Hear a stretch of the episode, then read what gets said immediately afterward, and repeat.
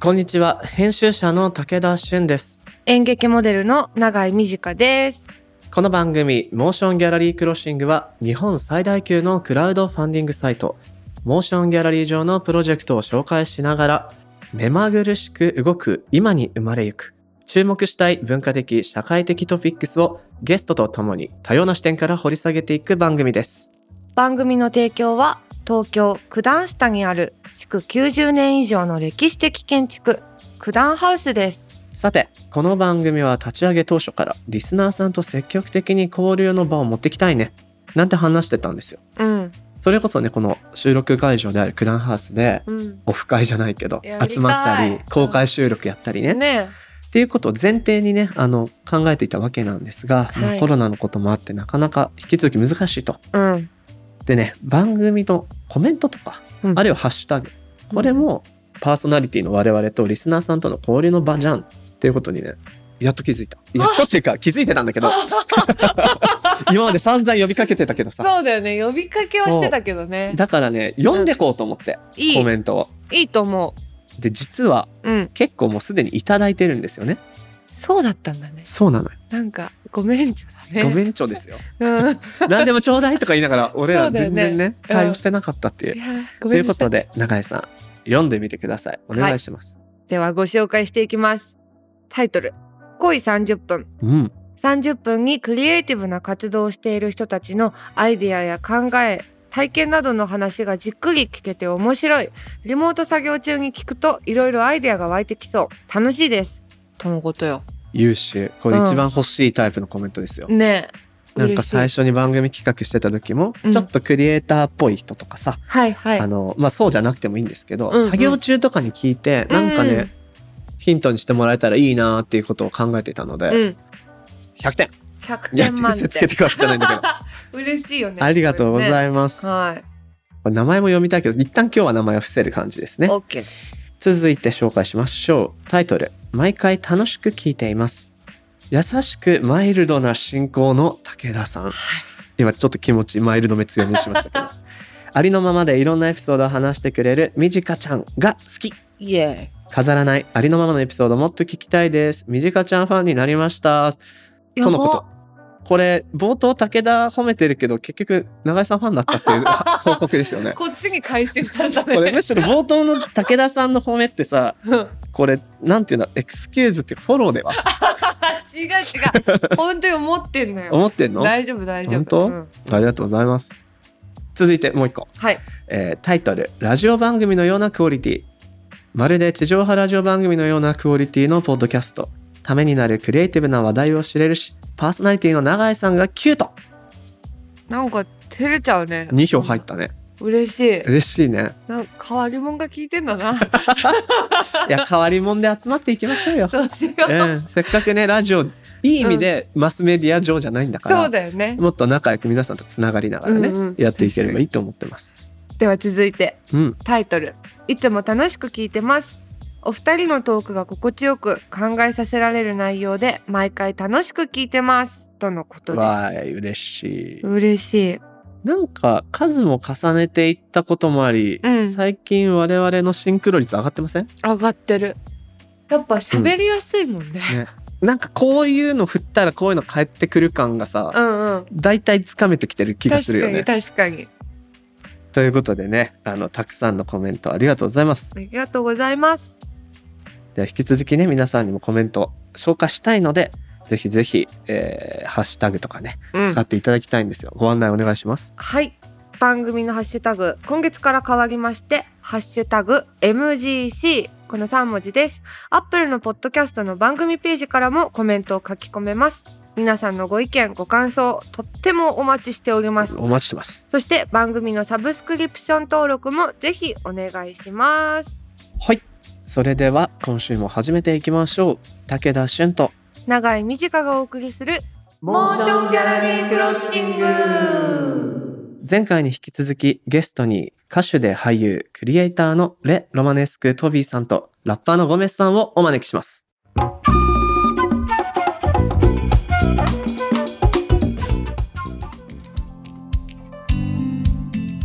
今結構ゴメス君の創作スタイルうん。みたいなところのお話からぐーっと紐づいていろいろお話聞きましたけど、ね。トミーさんはご自身の活動多岐にわたりますけど、うん。何かそのものづくりをする時の自分のスタイルとか方法とかう。うん。んで何かひあります？そうですよね。だからまあ、フランスで始めることになったんだけど、ん。うん。まあ、その、活動するにあたってアーティストビザっていうのを取らなきゃいけなくて外国人はいははい職業一つしか選べないんですよ。うん例えば何かミュージシャンをしながらそこでお金を稼ぎながら寿司屋でバイトとかができないんですよね。うん。もうアーティストビザだとその仕仕事だったら寿司屋みたいな感じで、外国人、まあ、移民と同じ扱いなので外国人労働者なので、うん。なので職業を選ばなきゃいけなくていきなりもう歌手っていう職業を得てしまって、はいはい、うん。だからもう歌手をやるしかないんですよね。もう。それで食っていくしか方法がなくて。はい。なので、一生懸命、やっぱ最初は、だだから同じで、あの、打ち込みで作っていくので、はい。何も楽器ができない、ギターとかもどれぐらい伸びるかもわからない。うん。うんどこからどこまでギターって音が出せるのかも知らない状態からスタートして、うん。でも、ちょっと仕事としてどうにか成り立たせなきゃいけないっていう。でも最初に、やっぱり、自分に全く自信がなかったんですよ。あの、サラリーマンができると思っていた時代があって、サラリーマンとしてなんとかうん。稼がなきゃいけないという気持ちがあったんですけど、うん。はい。あのーだから、あれはかっこ悪いみたいなのがあるじゃないですか。例えば、ビニールシートを50センチに切る仕事は、どっちかというと人に言えない恥ずかしい仕事みたいな、気持ちがあったんですけど、もうフランスに渡ってしまって外人なので、はい、うん。もうなんか恥ずかしがってるう場がないんですよね。うん。でもなんか、だからもう、ね変なことをやって、わーっと笑われたとしても、うん。全然それって恥ずかしいことじゃなくって、うんうん。うん。まあ、自分の特性の一つなんだなと。なんかう。うんん、なんかその面白いことを言ったりすることが、あの、なんていうか、まあ、おお金に変わるっていう言い方はあれですけど、まあ、うん。対価として、うん。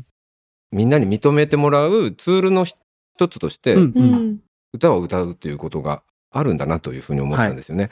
で、いろんなお面白い曲をだから作っていこうと。うん。うん。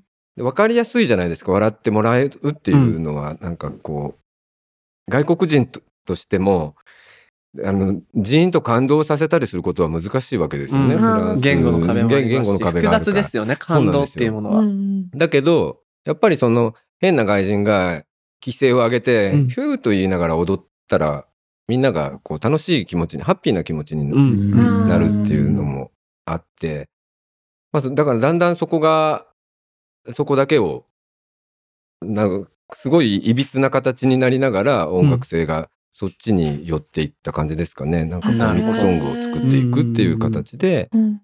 いった感じですかね。でまあ来る仕事が例えばクラブで踊ってる人がいてうん。で12時から5分間だけちょっと休憩みたいなところでなんか賑やかし的に出てまあちょっと軽く笑ってもらってでまたすぐ引っ込んで、次1時にもう一回出てみたいな感じの仕事、オファーが来るじゃないですか。でそうするともう暗いところで出てってなんかメッセージ性のあるものをやったってしょうがないんですよ。うんううん。ん。なのでピンク色の格好とかでもう目立っていかないと、うんうんあの迷彩の服とか着てたら見えないから。とにかくだから目立たなきゃいけないということで、うんうん金髪にのズラをかぶって、うんうん。もうメイクも派手にして、もううん目も瞬きしててももう目が開いてるように見えるようにこううん。描いてたんですよ、目を。はい。はまぶたに描いて、うんうん。で登場してでわーっとなんか変な鉛のあるフランス語で歌を歌って、うん。で面白かったねっていう風になってでで、まあ、家帰ってその人たちが名前わかんないけどなんかなんかピンクのうん。二人組とかで検索すると引っかかってくるじゃないですか。はいはいはい。それでまたなんか次々やっぱり仕事が来るっていうことがあってなのでまあ派手な格好で、でちょっと楽しい音楽みたいなのを早いうちにそれもうだから両方ですかね。そのうん需要、まあ求められるのでそれに応えなきゃいけないし、うんっうんていう感じですかね。なるほどだから曲もだから大体短いんですよね。うんうん2分半とかうんうんうん3分ぐらいで終わる曲にしないとみんながそんなそんなねゆたりとしたバラードとか歌ってると、みんなトイレに行ったりしてしまうみたいな。そっかそっか。そうそうそう。気を持たせるための曲の尺みたいな。そうなんですよはいはい。キュッとしなきゃいけないなというのはありましたね。はあ。で、まあ、それで日本帰ってきても、まあ、そういった形で、そこで、まあ、評価してもらえるってうんうんいううんのがあって、だからまあ、うん、すごい良かったなと思いますね。その、まあ、いろんな仕事の職業の中で、まあ、こうやって今、それで食べていけてるっていう言い方はあれですけど、仕事としてうん成立しているっていうことは、うん。まあ、あと、どっかに所属してないから倒産しないじゃないですか。あうん相手を倒産させなくて済むそうそうそうそうか。自分でやればよかったんだっていうことがね、全然、うん20代の頃全然気づいてなかった。はいはい。就職っていうところではない、自分でそうなんですよ。とにかく就職したくてう、ん。したかったんですけど、うん。就職にこだわる必要ないと思って、人の作った会社に就職する必要はないなと思って、はい自分でうん会社をすりゃいいんだっていう思っうんうん。たのはやっぱ強いですかね。やっぱなんか、今のお二人のお話で、はい。なんか重要だなって思ったポイントがあって、うん。のごめすくんの場合はその、ラップの才能をうん。自分では一番感じつつ、うん。楽曲制作っていうとこに気持ちがいった時も、うん。あるいは映画とか、そういう絵が立ち上がるとこに行った時も、ラップを通してそれができるんじゃないかうんっていう話とか、トビーさんの自分の特性としてうん。人を面白がらせるみたいなとこがあるんじゃないか。つまりなんか自分の認知の特性というかですね、うん。強みみたいなものを自覚した時に、ものづくりのスタンスが定まっていく。うん。はいはいはい。なんか今回そのメンタルヘルスみたいなことをテーマにした理由としても、うん。クリエイティブな活動とうん。そのメンタルヘルスの関係って結構あるだろうなって僕は思っていて、うん。なんかそれは単純になんか天才が狂気を持ってるみたいな話とも違うんですけど、うん自分のなんていうのかな。認知の特性を生かした時にクリエイティブ活動っていうのがぐっと精度が上がるというか、うんそんな気がしてお話を聞きたいなと思ってたのでまさになんかねその辺が今垣間見えたような気が確した。んですけどどうです？なんかその、うん。みあ、これが得意なのかもとか、これを求められてるのかもっていうのが分かった時に、その時点で自分がやりたいことは、それじゃなかったりすることもあるじゃないですか。こううんうんうんうん。そういうズレって、なんかどこかで解消したりしたんですか？それともそんなにそこのズレはなかったんですか？やりたいこととやれることのあ、ズレ？しいっていうなら、だから俺は本当は、うんめちゃくちゃ一番好きなヒップホップグループは、うん。うん。めちゃくちゃ悪い人たちの怖いラップなんですよ。本当に。うん。夜の街を徘徊してみたいな、そうめちゃくちゃ怖い。普段の生活であまり出会いたくないタイプの怖さの人うん。たち。じゃないですか。で結果としてそういう人たちって仲良くなるんですけど、うん。そのマインドの部分が割と近いので、うん。うん。でも、でも俺はそういう人たちと仲良くなろうがなんだろうが一緒に悪いことはしないし、うんうん会ってる時は目の前でも悪いことしてない。うん普段悪いことしてるっぽい人たち。どうやらララップとか聞く限り。はいはい。結果として仲良くなったり、うんお互いかっこいいねって言い合ったりとか。あくまでラッパーとして現場で会ってるからね。でも悪いことしてる現場にやっぱ行きたくないし、うんまあ、うん向こうも多分分かってるから呼んでこないし、悪い人として俺の目の前にいないけど、多分悪いことしてるんだろうっていう人たちがいっぱいいるわけですよ。正直。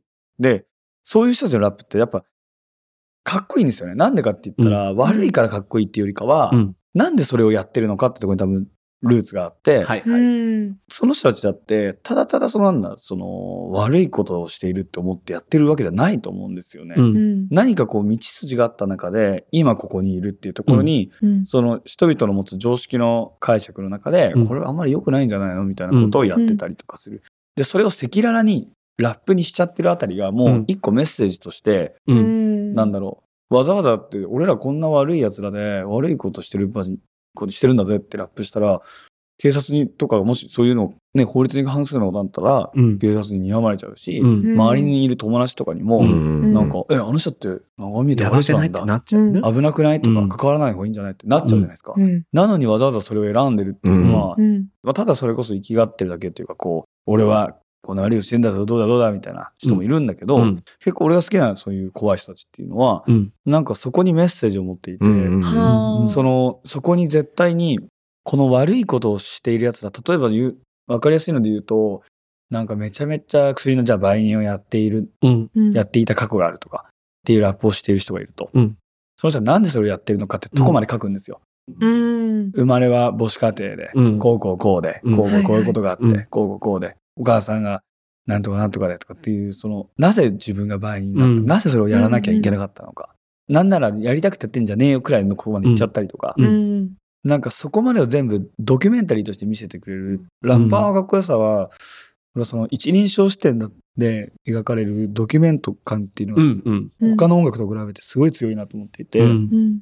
まあ本当になんか映画みたいなそういう人たちにすごい憧れたんですよやっぱり小なるほど。まあ学校半分行ってなかったりとか、うん。その義務教育放棄してって言っちゃえば不良な扱いだったんで、引きこもってたんでそんな悪いことしてたつもりはないですけど、うん。でも一応まあひ非行といえば非行というか、義務教育というい一応行かなきゃいけないっていうのを放棄してるから、うん。で親も途中からは公認してくれてたんで全然そういうことはないんですけどでもまあ一応そういうとこにメンタルもあってこういう通るべきメインのルートを外れた人たちが生きながらその葛藤してる姿まで描いてう。うん。んでもそれがかっこいいって人々に思わせるってうん。すごいなって思って、うんそれはかなりなんかやりたいったんだけど、うん。うん。みんななんか本当に怖いから、う ん俺は、あ売人とかややだな、みたいな。うん。薬とか近くにいたくないな、とか、うんうんまあやっぱ思うわけですよ。うん金属バット持って徘徊してる PV とか見て、こうん怖いこの人たちみたいな。だから、俺なりにうんそういうことできないのかなって考えて、それも。だ僕はその、日本にゲトと呼ばれるようなものがもしあるんだとしたら、それはどこにあるんだろう。日本における貧困だったり、うんいろんなものがこうんう凝縮されてる場所ってどこにあるんだろうって見ていったときに、例えば団地だったりとか、うんあるいは僕、精神病棟、閉鎖病棟だったりとか、うん。いろんな施設うん。だったりとか、もしかしたら一見普通に見える一般家庭の一室が独房のようになってるかもしれないし、うん。そうだよね。なんか実はいろんなところにジェイルみたいなものがいっぱいあって、うん。でそれぞれがなんか見えないところで苦しんでいるうん。うん。中で俺はそのいわゆる社会的マイノリティとされているあるいはされるはずなのにされてもないような頑張ってマジョリティに混ざってる人たち。が持っている心のゲトみたいなものをなんか奮い立たせるというか、うん。いやこんなんで終わっていいのかよみたいな、っうん。ていうのが俺のやるべきヒップホップなんじゃないかってうん。思って、うん。彼らは本当にその夜の暗い街にいて、うん。そこにいる要するに悪いことをしないと生きられなかった奴らの歌を歌っていると、うん。ラップをしていると、うん。うん。うん。だ俺はじゃあ例えば学校でいじめられて今日も衣装を変えて死ぬつもりで輪っかを首にかけたけど一歩勇気出せなくて、うん。今日も生き延びてしまった人の強さ弱さを歌う、うんうんうん。精神病棟閉鎖病棟で窓のない部屋で今は何時間もわからない親の面会も拒否されてうんそんな状況にいたらより精子が落ちていって発狂するだけなのに、うん。ずっとそこに閉じ込められて、うん。落ち着くまで出されないって言われながら、うんうん。1年2年と時を経たしとううんん。出てきて最初に空を見て何を思うのかそういうことを俺は歌っていこうと。不良とかそのいわゆるヤンキーチンピラとかうん。極道みたいな生き方はしてないしできない。っ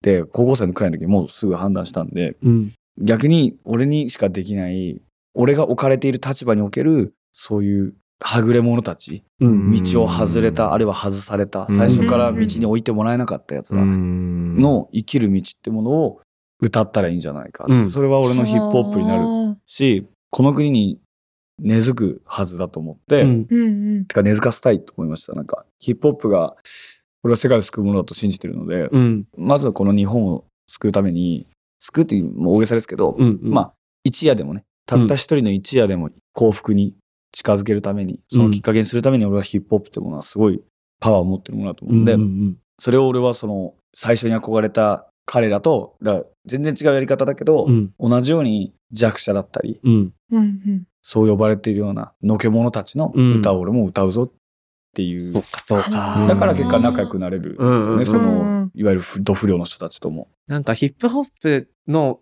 すごく良さだと思っていて、うん。そうん。のルーツから言ったらさあのサウスブロンクスのうん。お金のない黒人街のブロックパーティーで楽器も買えないからレコードかけて、とりあえず自分のこう話をする。うん。うんいわゆるこうスタンダードな幸せとかスタンダードな生き方から、うん。自分のせいじゃなくつまはじきにされちゃった奴らは、うん。うん。一旦自分の話をするっていうのがルーツにあるわけで、うん。って言った時にギャングスターっぽいラッパーの人もゴメス君のようなパターンの人も、うん同じジャンルの中で自分をレペゼンするっていうことによってそのスキルとか。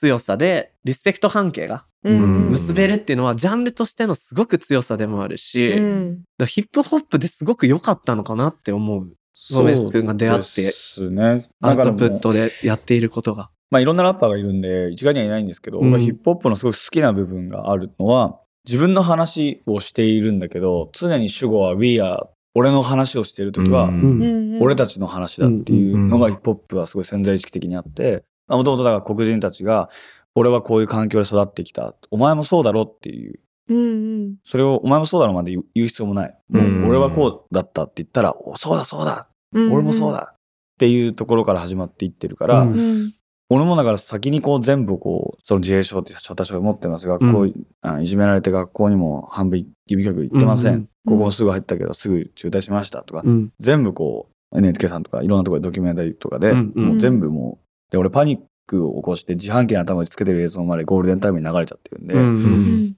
まあそこまでさらけ出したら、うん。もう分かってもらえるだろうみたいな。逆に、うん。あ、こういうやつなんだみたいな。うん。こいつ全然まともではないっていうのを先に分かってもらってから、まともじゃねえ俺がラップをしながらいろんな人と出会いながら、うん。音楽をやりながらまともになっていく。あるいはまともじゃないまんま幸せになっていく。どんなルートをたどるかわからないけど、うん。もう一回今までの俺は全部見せ切った、うん。幸いにも18でデビューしてうん。21人くらいの間にドキュメントもいっぱい組んでもらっていろんなところで話してもらって、残ってるものもあるしで音楽も全部ドキュメントのつもりで書いてたから、うん。うんそれを見せ切ったことによって今後俺がどう進んでいったとしても、うん。うんどう進んでもバッドエンドにさえなんなければ、うんうん。なんかすごい希望のストーリーになるんじゃないかな。そうだね。うん。でうんいつかだから10年後20年後30年後か分かんないんですけど、うん。例えばめちゃめちゃラップで成功して、うん。いい経営を立てて、うん。奥素敵な奥さんがいて、うん。子供が一人二人いてうん。でかい犬飼ってみたいうん。な生活の中でそういう幸福をラップしてたら、うん。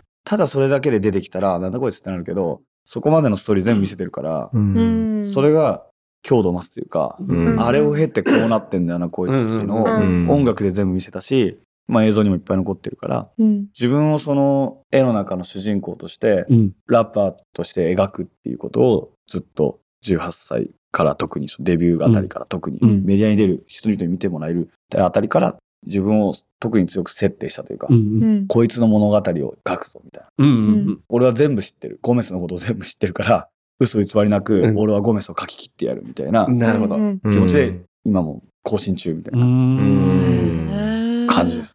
ある種のこうプレイヤーゴメスをディレクションするディレクターゴメスみたいな視点も今持ってるっていうのも分かって非常にうんうん。いい、面白い話面白い。聞かせてもらいました。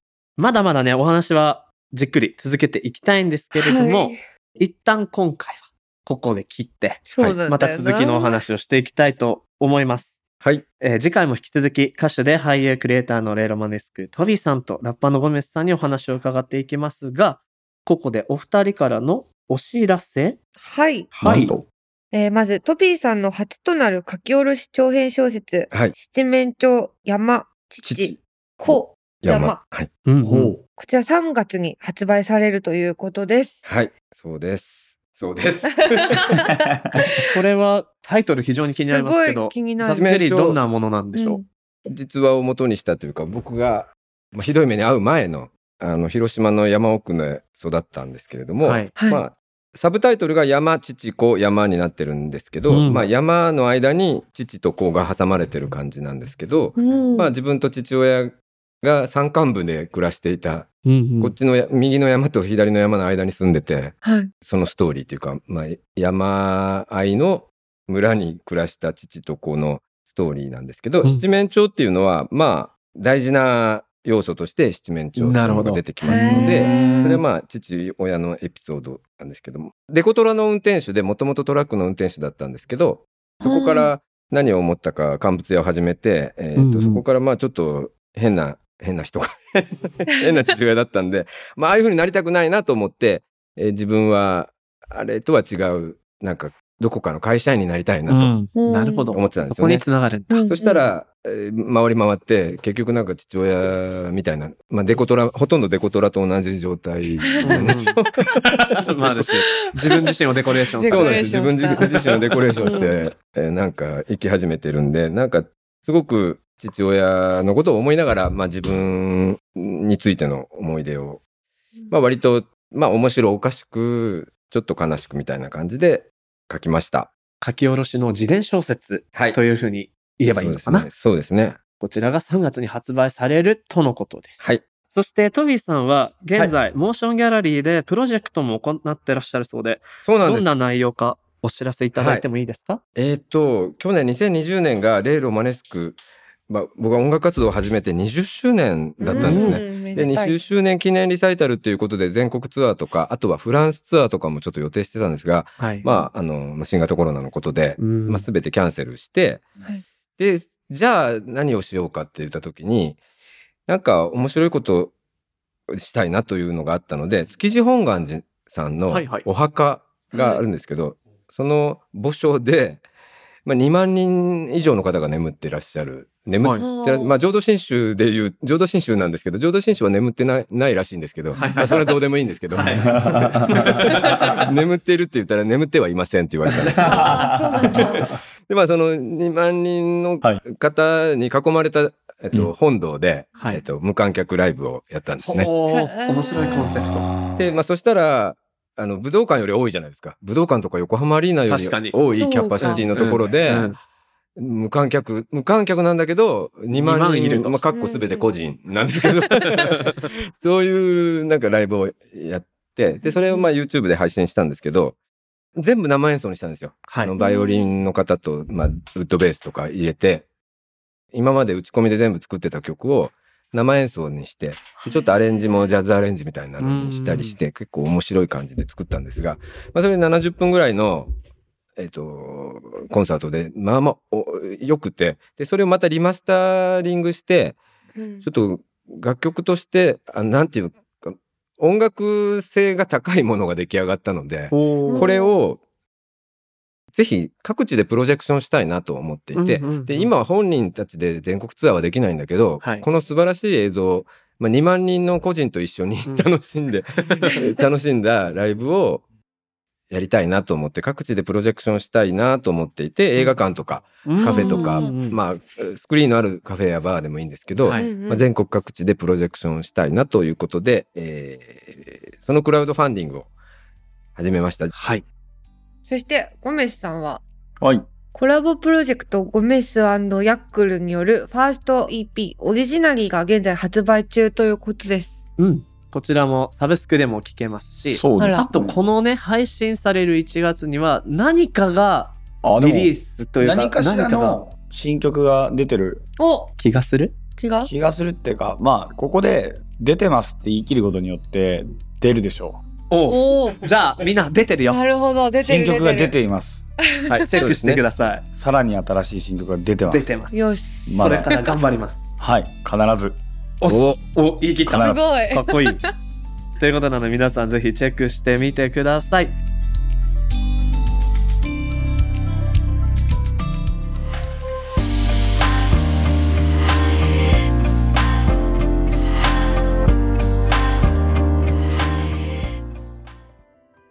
さて、ここからはモーションギャラリーで現在挑戦中のプロジェクトの中から特に注目してほしいものを紹介するホットプロジェクト。永井さん、今日はどんなものがありますかね？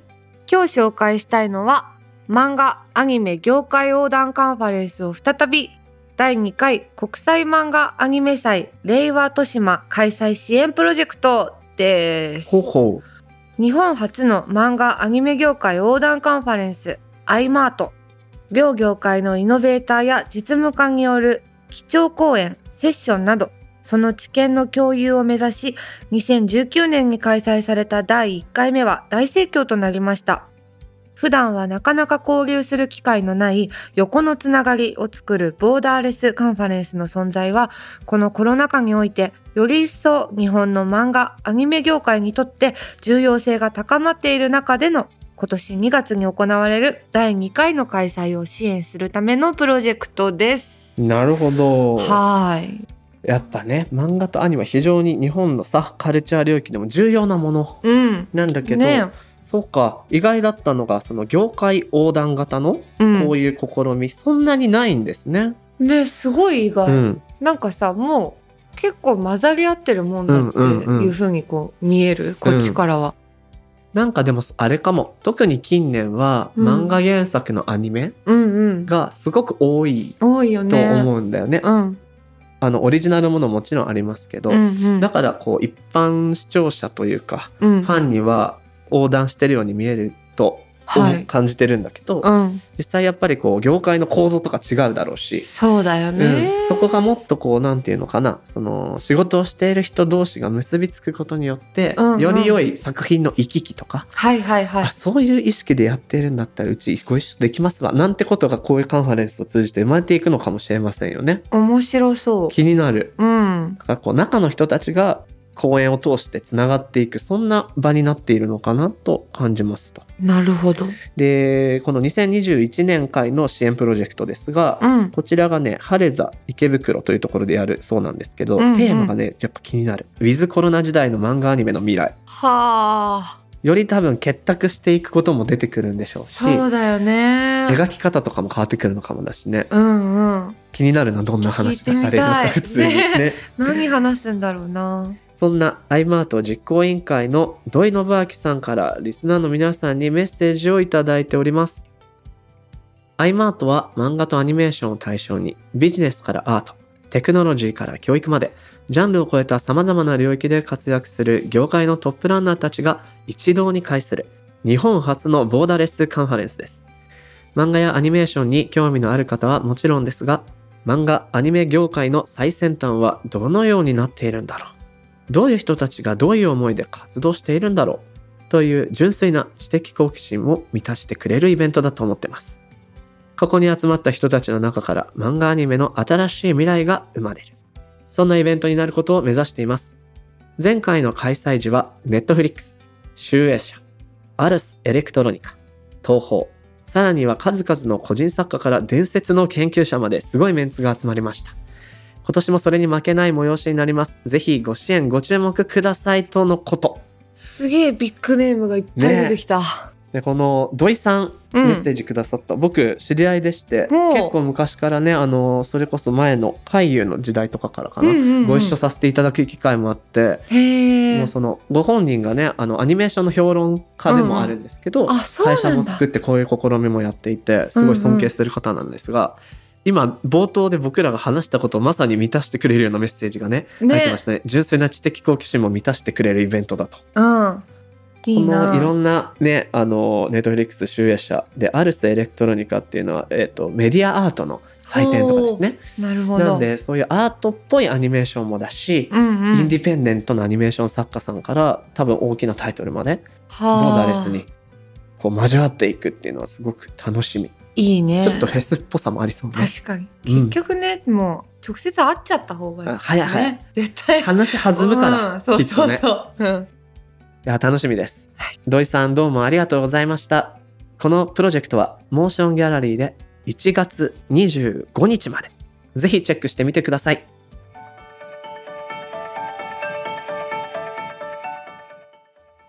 モーションギャラリークロッシングエンディングのお時間となりました永井さんどうでしたか？あーなんか自分のことをそのうん。知ったりとか、まあ、うん。特徴を捉えるのって、やろうとしてもいまいちさどうやればいいのかって分かんなかったりするじゃない。はいでなんか変な風にやっちゃって、逆に首が締まるみたいなこともよくあるから、うん。こうやってなんかもう捉えられた人うん。のお話を聞けると、あそのやり方を試してみようかなって思えるし、うんうんちょっとだけ自分の輪郭に迫れた感じがして助そうかるなのよね、なんかさなんか結局こういう話って僕の場合はとか私の場合はっていうものを頭につけないと、うんうん。ね。ちょっと暴力的にもなりやすいじゃない、うん。そういうもんだからって言われちゃうから。うんだからあらゆることにそのカッコをつけて言うと僕の場合はやっぱりその自分の輪郭を見失っちゃう時とかうん。って調子が悪い時なんだよね。ね。だからあれ自分って何が強みだったんだっけとか、うんうん。何が楽しかったかを瞬間的にこう忘れてしまってうん。苦しんじゃう時ってあんですよ。あるよね。やっぱそういう時こそ信頼できる仲間とかパートナーとかに「君はこれだよ」みたいうん。なここが自分から見たら素敵だよ」うん。とかを言ったり言い合えたりする。なんかそういう関係性で世界の見取り図整えていくみたいなことがね、うん。できると良いのかなと。確かにう二人の話を聞いてて思いました。はいこの番組のハッシュタグはシャープ MGC ですそしてアップルのポッドキャストのコメントでもご意見ご感想お待ちしておりますはい。このコメントとかは、えーハッシュタグもですが、番組でオープニングに随時紹介していきたいと思います。はいさて、次回も引き続きゲストに歌手で俳優、クリエイターのレ・ロマネスク・トビーさんとラッパーのゴメスさんをお迎えして、激動の時代でのメンタルヘルスの保ち方をテーマにお話を伺っていきます。モーションギャラリー、そしてクダンハウスの提供でお届けしてきたモーションギャラリークロッシング。お相手は武田俊と、長い短でした。また次回お会いしましょう。バイババイバーイ